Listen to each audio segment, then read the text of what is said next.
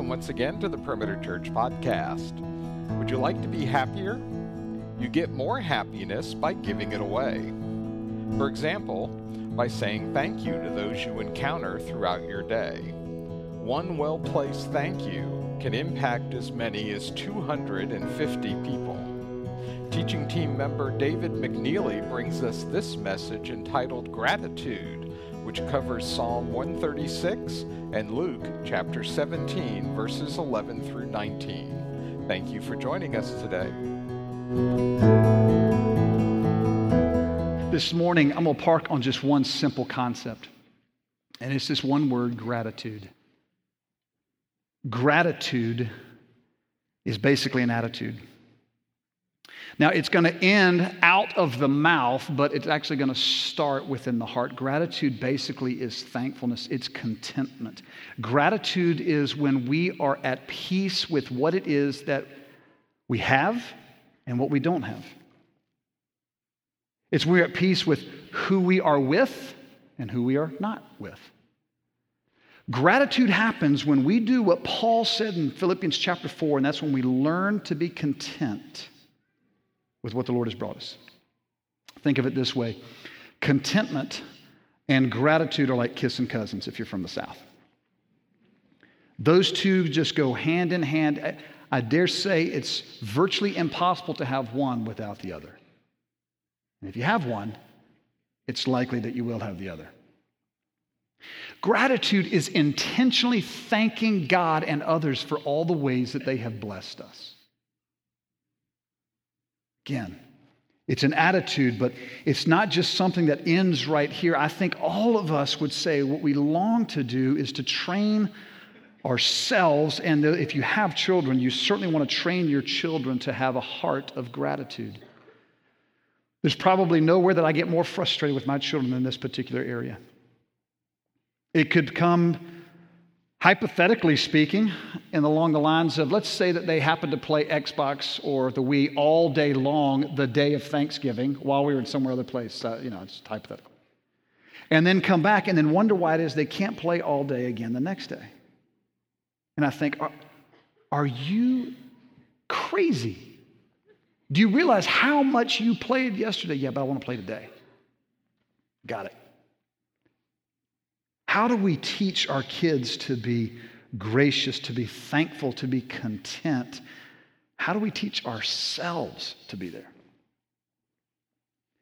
Is it not true that uh, one of the reasons why we are not more content and more gracious and more thankful is because we continue to focus in the wrong direction?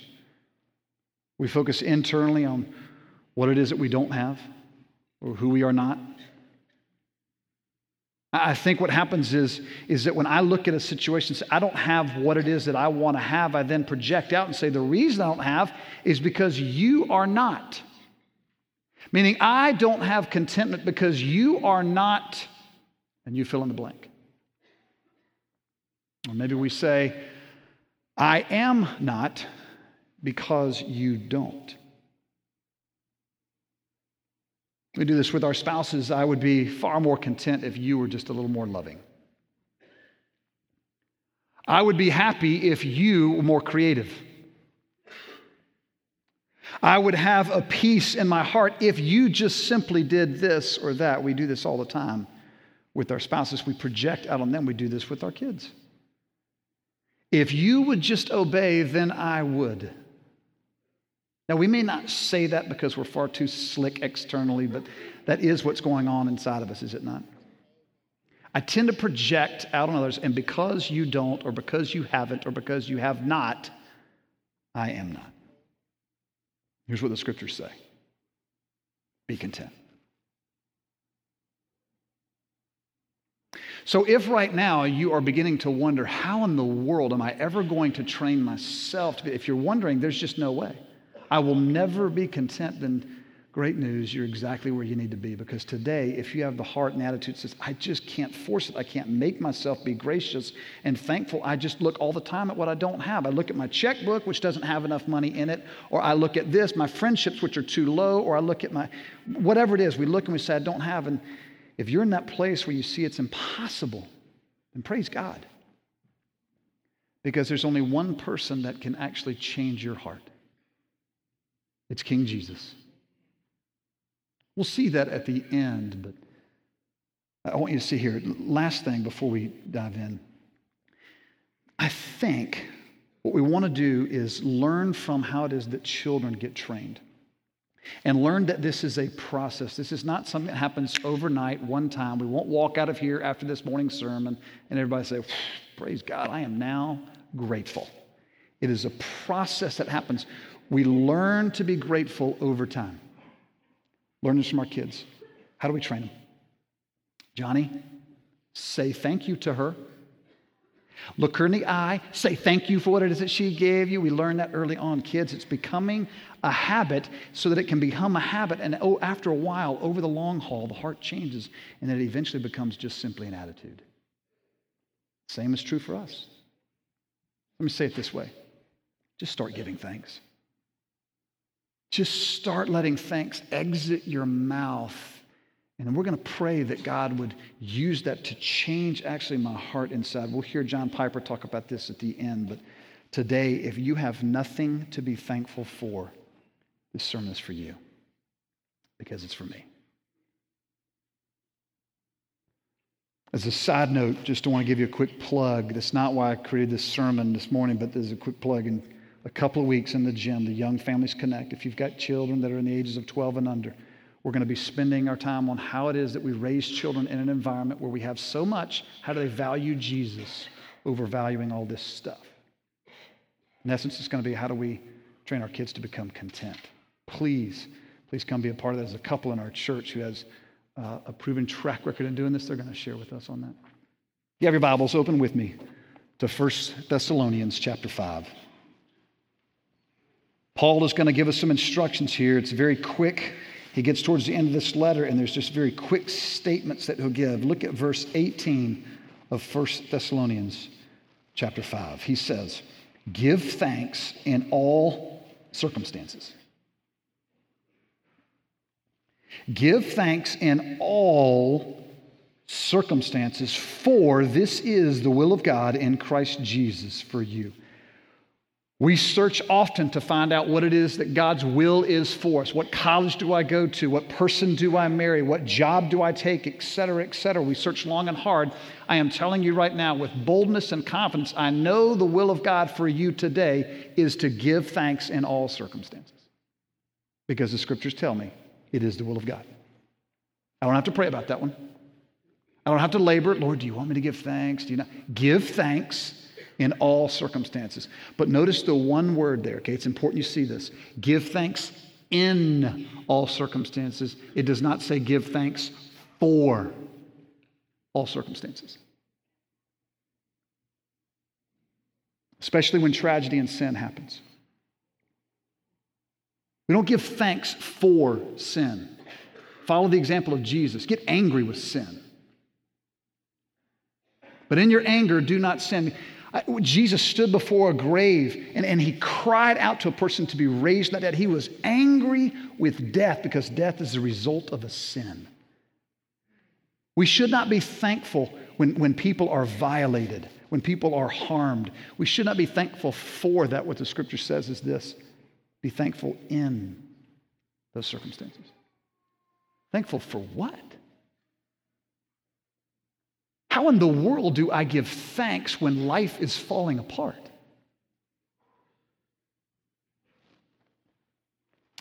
Psalm 111, Psalm uh, is chapter 111, is going to press us in even further if it sounds like it's difficult enough that we should give thanks, meaning that the thanks should exit our mouths in all circumstances, listen to what the psalmist has to say, which I'm certain Paul had in mind when he was writing that earlier on. Psalm 111, verse 1 Praise the Lord. I will give thanks to the Lord with my whole heart in the company of the upright in the congregation. I will give thanks with my whole heart. Meaning, it's not just words that are coming out of my mouth. The words are important. Gratitude is an attitude. It ends by coming out of the mouth, but it actually starts in the heart. I will give thanks internally, and it will not be able to be stopped as it expresses itself out in the company of this congregation right here. On Sunday mornings, as we gather, we want to publicly sing. We want to declare the truths of the songs that were up on the screens. And we're saying, God, may it be true actually of the depths of my soul. And so today, if you don't have a whole lot to be thankful for, how do you obey Scripture? I want to remind you, you don't muster up the strength. I don't have a formula for you this morning that's going to say, here is how you change your heart. That, that's not what's going to happen. What I'm going to show you is I'm going to point you to the one who actually does the changing. So, in some ways, let me start backwards and, and let's look and see what the scriptures have to say uh, about it. Before we get to the why in the world uh, would we do this, there's a couple of practical things. Harry Ironside said this We would worry less if we praised more. Thanksgiving is the enemy of discontent and dissatisfaction. In other words, if we find ourselves in a rut over and over again, dwelling upon what it is that we don't have, who it is that we are not with, Harry Ironside gives us great counsel, and that is start thanking. Because thanksgiving is the enemy of discontent and dissatisfaction. John Milton said this gratitude bestows reverence, changing forever how we experience life and the world. Love that gratitude bestows reverence. Gratitude before God brings me to the place where I can stop, I can listen, and I can look in the proper direction. Instead of just looking outward, instead of just looking inward, I can look up and say, Oh, God, thanks. Bestows reverence. Turn with me to Psalm 136. Now, I'm not a huge fan of songs that have a line that repeats over and over and over again. It was several years ago, I was in a church and I happened to be preaching on that particular Sunday, and, and they had this one song, and I wish I was exaggerating this to you, but I'm not. I got so irritated that I actually broke out my watch and timed it. So I figured that we had been singing for approximately four minutes until that point, and so then for the next 17 minutes, we sang this song. And we sang this one particular line over and over and over and over again. And I thought, I'm, I would leave, except for the fact that I have to preach. Okay, I'm not taking a shot at, at, someone who does that. I'm just that maybe that's a confession of my own inadequacy, of my own inability to ad- adapt and adjust in, in places because God was praised, He was honored. I'm sure He delighted in it. I just didn't at that point. if you are like me and you don't like one line sung over and over and over again, then tough because Psalm 136 does exactly that. Over and over and over again, it's going to give one particular line. I'll save that for the end. But what is it that we should be thankful for? In this psalm, I, I, see two things that we need to be thankful for. The first one is be thankful for who God is, his character, his worth, uh, who he is internally, that which is true about him. But we should also be thankful for what God does. And he does because of who he is.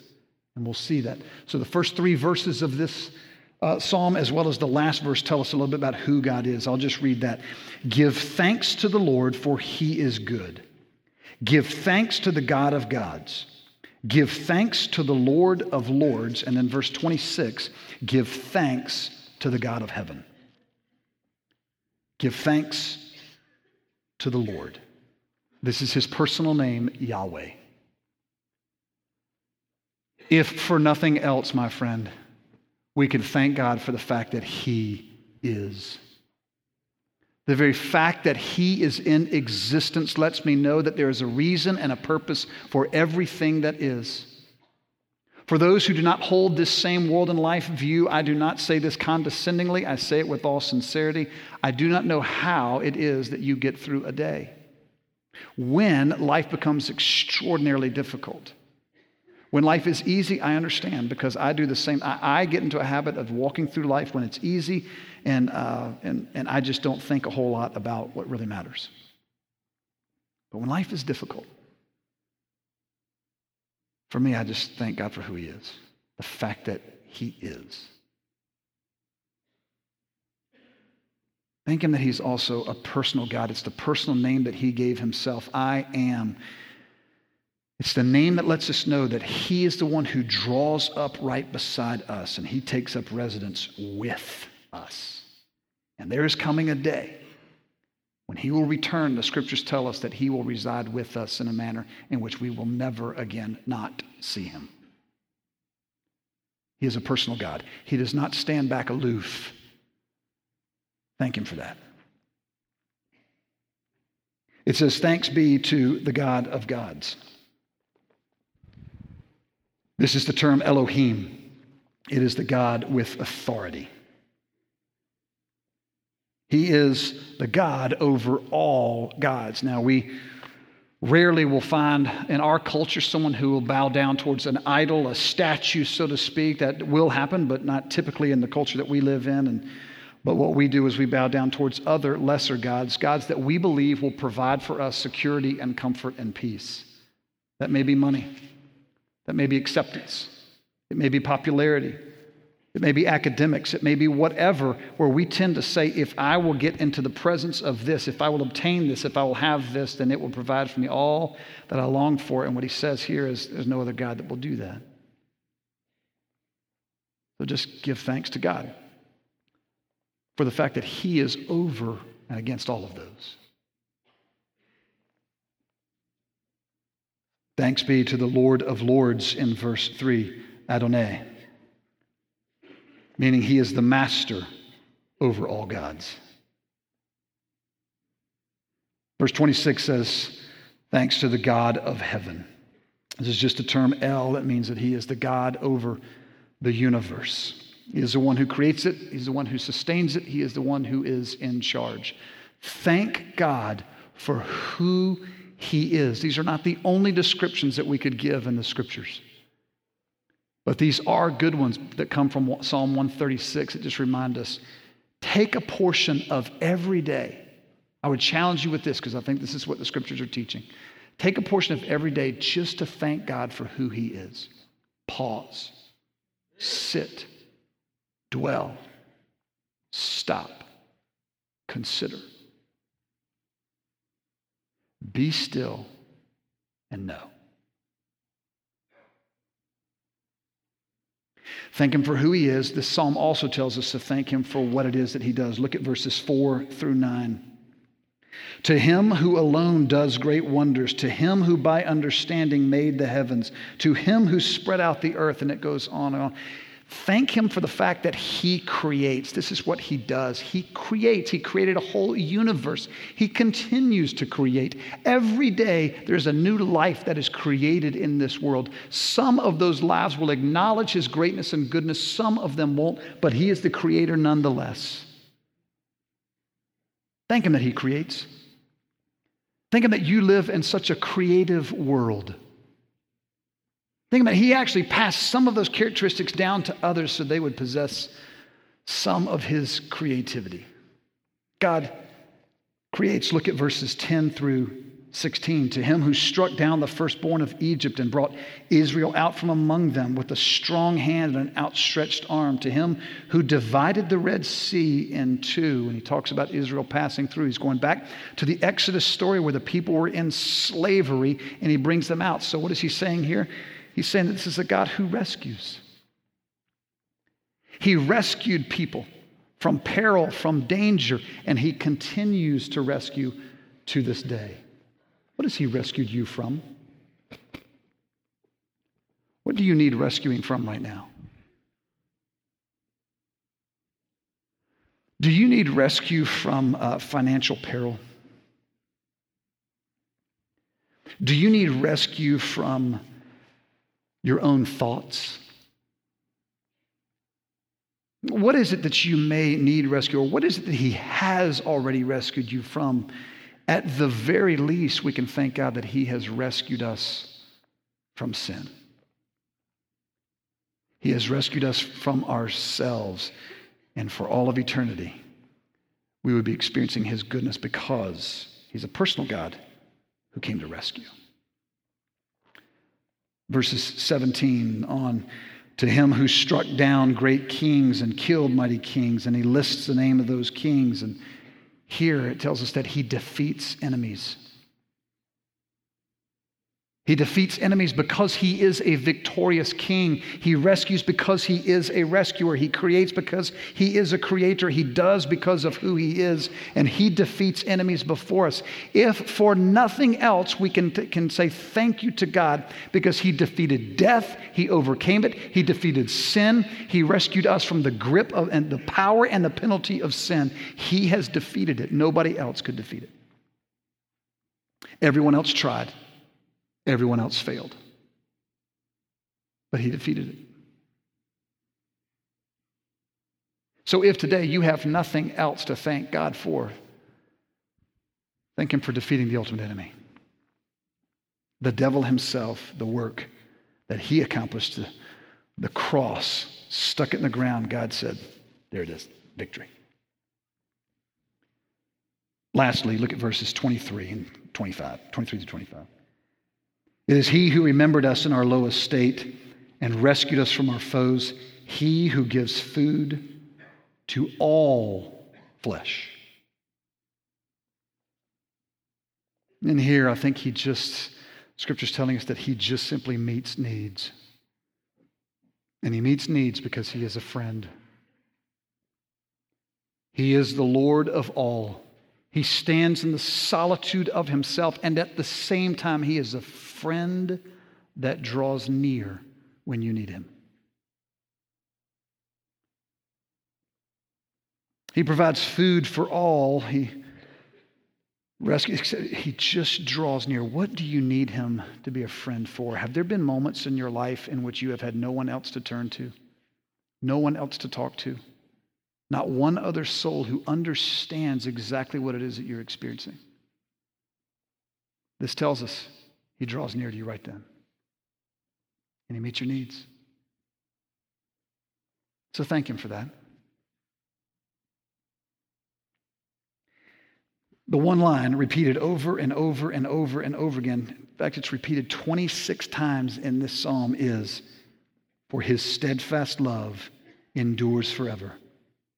It's a word I've talked about on plenty of other occasions, but that word steadfast love is hesed in the Hebrew language. It is a beautiful, rich, amazing word. It talks about the covenant faithfulness of God. When it says that his steadfast love endures forever, in essence, what it means is this that his covenant faithfulness never, ever, ever, ever, ever ends.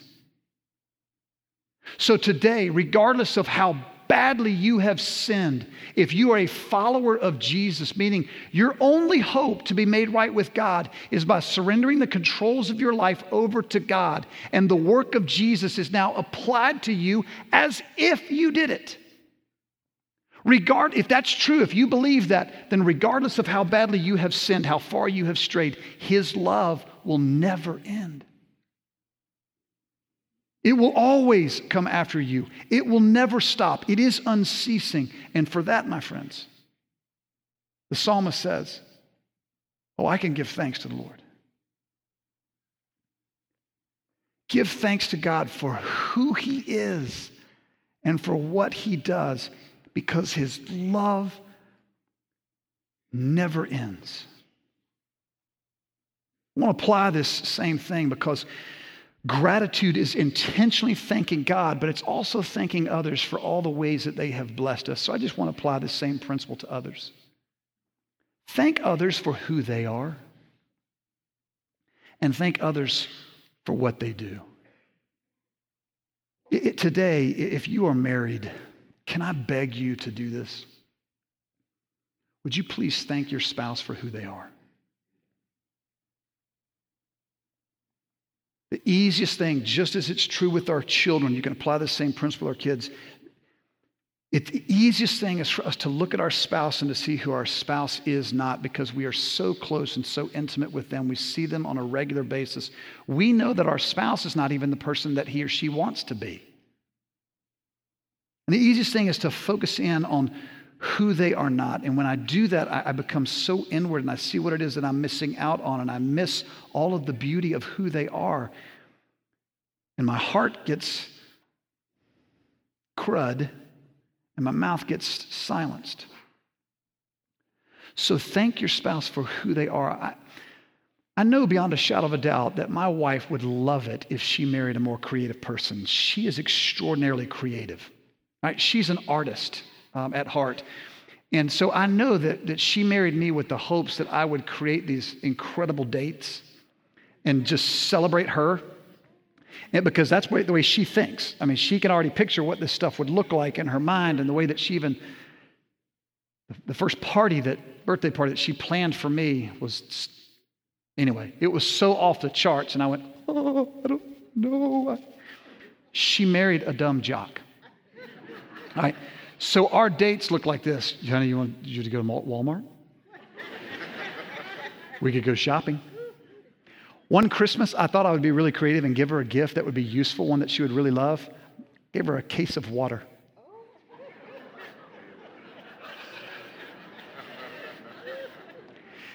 Every woman right then just went, Oh, dear Lord. and every man went, What? Practical. It's good. She would love it if I were more creative. But you know what? I, I cannot, I can't even recall. I can't even recall the last time that she said anything about it. Because somewhere along the way, she made a choice and a decision where she said, He is who He is. And so I will choose to focus on the good things that He does. So regularly, do you know what I hear from my wife? Hey, thank you for Thank others for who they are. Would you just get into a habit periodically? Just tell someone, if you just made this statement, I appreciate you. And just leave it at that. Why do you appreciate me? Just because you are. Thank God for who others are, but also thank them, rather, thank others for what it is that they do. I am so thankful to be a part of this particular congregation. I am so thankful for the ways that you have loved this little McNeely clan. Some of you have watched our children from the days that they were earliest in the nursery and they couldn't do anything but just lie there and poop. and you changed them and you loved them and all the way through, and they're now in Kids Quest. And some of you make an investment over there into my children. I just want to say thank you for what you do. Some of you are associated with the school. My kids are part of the school that associated with the church here and, and the teachers that make the investment over and over and over again, not just to help them understand that two plus two is four, but that two plus two is four because that's the way God created it. And so we want to have an attitude of respect and thankfulness to God, and they work on the character of my kids. And I am so, so grateful for what you do. Thank you for putting up with me. Thank you for listening to me. Thank you for believing that God could actually say something through someone who, for many of you, I'm younger than and far less mature, and yet you continue to say, I think God can actually use him. So thanks for listening. Thanks for your letters of encouragement. Thanks for all the ways that you have blessed this little McNeely clan. I want you to know that there is no way that I will ever be able to repay you. So the thing I know to do is to say thanks. There's another man who understood that there was not a whole lot he could do. This is where we'll close our time. Luke chapter 17. It's a man who understood that there was not anything he could do in return. And so, watch what he does with Jesus. Luke chapter 17, begin reading with me in verse 11. On the way to Jerusalem, he was passing along between Samaria and Galilee. Now, this is Jesus that's passing along. And I may be wrong in this, but I don't think that Luke has primarily in mind geography here. I think that he's saying that Jesus is on his way to Jerusalem, meaning he's getting closer and closer and closer to the cross. And during that time, he's ministering to people. And some of them are here and some of them are here. And so it's not necessarily saying that this was exactly when he's heading. I think he's giving us a story of what took place while Jesus is ministering with some on this side of the fence and some on this side of the fence. And as he entered a village, he was met by 10 lepers who stood at a distance and lifted up their voices. The bad part about being a leper was is that you had this disease that if you touched anyone else, they would get it, but you were declared as unclean. Therefore, you could not have any contact with anyone. And you had to stay a certain distance away. And so when they knew that Jesus was coming in, they kept their distance in order to be right. But it says that they lifted up their voices. It's the right word that's translated here in the ESV. I don't know what the other ones say, but they are taking their voices, lifting them. So the volume is getting louder. And what do they say? Jesus, Master, have mercy on us. And when he saw them, he said to them, Go and show yourselves to the priests. They raise their voices up so that they can catch the attention of Jesus, who is unlike any other leader who had ever existed at that point. They don't know that he is God, they don't have that understanding yet, but they do know he is unlike anyone else. And so they're crying out, Please help us. And then he says, This go. He doesn't heal them before he sends them, he says, Go. So they go. And as they went, they were cleansed, meaning their bodies no longer had leprosy. No pills, no doctor's visit, nothing wrong with that. In this particular occasion, though, they went and they were healed. Then one of them, when he saw that he was healed, turned back praising God with a loud voice, and he fell on his feet, I mean, on his face at Jesus' feet, giving him thanks. Now, I didn't know this until recently. Craig Blomberg has written a book on the Gospels, and I was reading through this in preparation for this, and I didn't understand this about the culture, but oftentimes in this culture, someone would not give thanks to another person because if you were to give thanks, it would be implying that you had no intention of repaying it back. So the norm was if somebody were to give to you $10, not a loan, meaning they were to give to you with no expectation of having it returned, it was the expectation of the culture that you would return that $10. In fact, if you were to come back and to give thanks, it was a great indication that you knew there was nothing you could do.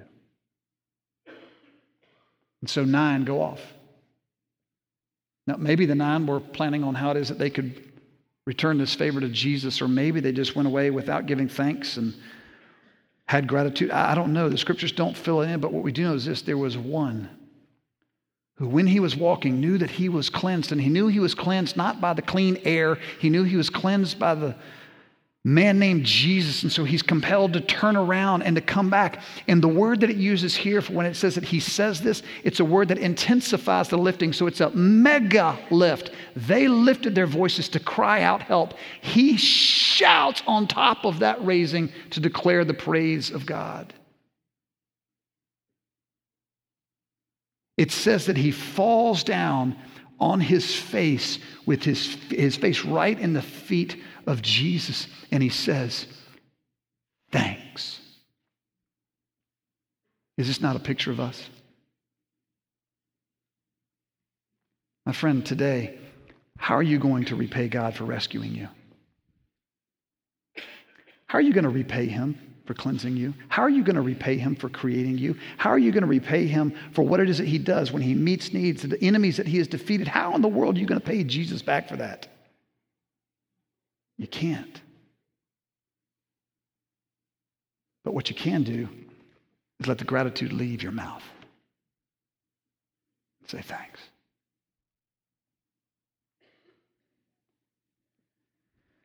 He was a Samaritan, which means He just didn't understand. he shouldn't have understood, but he did. Then Jesus answered, Were the ten not cleansed? Where are the nine? Was no one found to return and give praise to God except this foreigner? Now, notice Jesus is saying that the thanks should be given to God. Putting himself on par with that. This man was coming to give thanks to a person, but in essence, what he was doing, he was giving thanks to God. And he said to him, Rise and go your way. Your faith has made you well. The main thing we get from that story is that, folks, it is Jesus who heals you, it is Jesus who cleanses you. It is Jesus who changes your heart to where you are compelled to turn in process, come back to the Father, place your face before His feet, and just say, Oh God, thanks. It's Jesus who changes the heart, who gives you the ability to look up rather than just out and in. So look to Jesus this morning. He will give you the ability to give thanks. I want to close with this, though. I know that there are some of you here who have significantly difficult circumstances in life, and I do not wish to make light of that. I do not wish to say that everyone in this room will have, um, that, that it will be equally as easy to give thanks. For some, it will be exponentially more difficult. I want you to know that. I, I know that. John Piper wrote a book, and in that particular book, there was a chapter that he took out of that and turned it into a a little publication. And in there, um, you can actually get this online for free now as a PDF. I highly recommend it. Uh, it's called When the Darkness Will Not Lift Doing What We Can While We Wait for God. And it's specifically focusing in on depression. So maybe you are clinically depressed, maybe you're not, maybe you just have circumstances right now that are making it so difficult to thank God. What is it that you do? You look to Jesus, and by faith, you take a step out and you begin thanking Him. Listen to John Piper. Here's what he says Do not say, but it is hypocritical to thank God with my tongue when I don't feel thankful in my heart. There is such a thing as hypocritical thanksgiving. Its aim is to conceal ingratitude and get the praise of men. That is not your aim. Your aim in losing your tongue with words of gratitude is that God would be merciful and fill your words with emotion of true gratitude. You are not seeking the praise of men, you are seeing the mercy of God. You are not hiding the hardness of ingratitude, but hoping for the inbreaking of the Spirit. Thanksgiving with the mouth stirs up thankfulness in the heart. If for nothing else, this morning, would you give thanks to an imperfect church? who has pointed you to Jesus. He's the healer. He's the sustainer. He's the lover of your soul. Ultimately, there's not a whole lot I can do for you, but I can point you to Jesus. Every adopted child will go through a difficulty in life where they will wonder why it is that their parents placed them into a particular home and why they did not do the parenting on their own. And in every adoption story, there are good and valid reasons why a child is lovingly placed into the home of another. I have six children, all of whom have been placed sovereignly into our home by the decisions of other mothers. So all of my children will experience this at some level. And I have one particular child a couple years ago that was experiencing this to a greater degree than any of the others and just wondering the confusion. What does it say about him and his insecurity and and he began to, um, in some ways, take it out on us. And he wanted to know why it is that he was not with his real mom. And I understand it's his immaturity that was saying some things, and he just doesn't understand yet. And, and my wife is his real mom, not a birth mom, but a real mom. And the harder that he attacked, the more difficult it became. And day after day after day, and we're trying to be patient with this child. He has some brain issues in which everything doesn't function as it's intended to function, and so it's extraordinarily difficult for him to articulate his feelings and his emotions. And so we're trying to help him work through this. And So I'd say, Son, what's going on? And after one day of particularly lashing out and saying, I want to be with my birth mom, I said, Son, why? He said, Because I want to talk to her. So he and I are alone, and I said, Son, that's great. I want you to talk to her one day, but why is it so important right now? And he looked up at me and he said, Because I want to tell her thanks. Because she gave me to you. I am thankful for you. You have pointed me to him.